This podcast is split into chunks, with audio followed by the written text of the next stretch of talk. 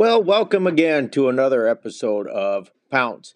Uh, this week, of course, we're going to talk about some other things, and now we're starting to get into some other things that are affecting us in today's world, or at least within our nation or wherever you may be.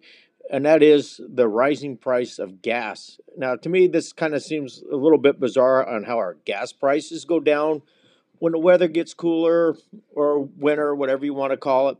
And then when it comes time around in the spring and summer, all of a sudden the gas prices go up. And of course, as we all know, that's when a lot of us like to try to plan for vacations or just weekend getaways.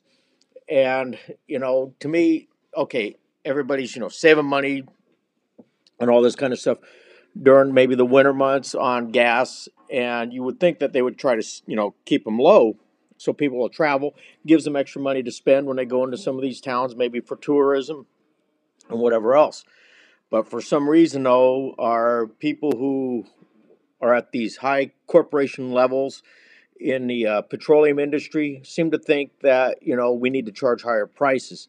Now, some of the reasons that they give is that there's a different uh, type of mixture that they got to do for the winter for the gas, and then there's a, another formula that they use for during the summer to help with evaporation and various other things that go into it to me, okay, that that's all good and fine that you do these things, but why is it that you're passing on these uh, prices to the consumer when the consumer is just barely getting by?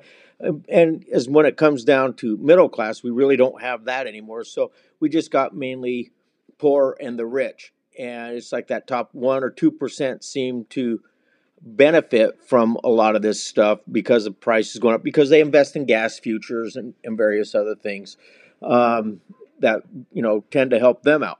Anyway uh, some of the things you know that like i said i just can't understand is why do our prices go up? And to me i think that needs to be corrected. Um, you know i i look at some of the headlines that are out there it, you know things like total domestic crude inventories spike ahead of summer. Uh, you know, how, how can you predict all this stuff way ahead of time?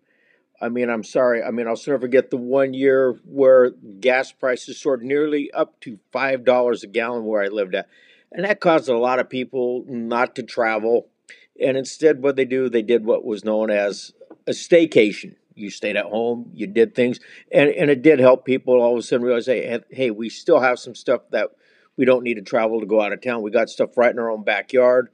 It helped with some of the local events and various other things. But for those who do like to travel, it does affect them. I mean, heck, you got the pr- rising price in motels, food, you know, just everything that goes involved with the vacation.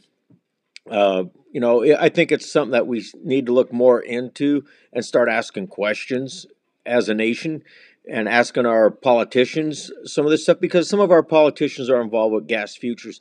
I know some of the small mom and pop stores uh, that have convenience stores that sell gas, they're not able to get a lower price due to the fact that they're an independent person. And your big corporations like, you know, Walmart or whoever they are, Circle K, uh, and all these other companies that have these um, convenience stores are able to get a lower price because of the fact that they are a big business. Anyway, my biggest point is why should we have gas prices go down and then raise up? Because uh, really, it's going to equal out one way or the other. Why don't we just set one price and try to hold to it so people can save money and be able to go on vacations or travel or do whatever they want to do and be able to use that money that they save so they can buy other things or do other things in these areas as they travel. I mean, just think about this though. Some of this stuff does affect these towns that depend on tourism.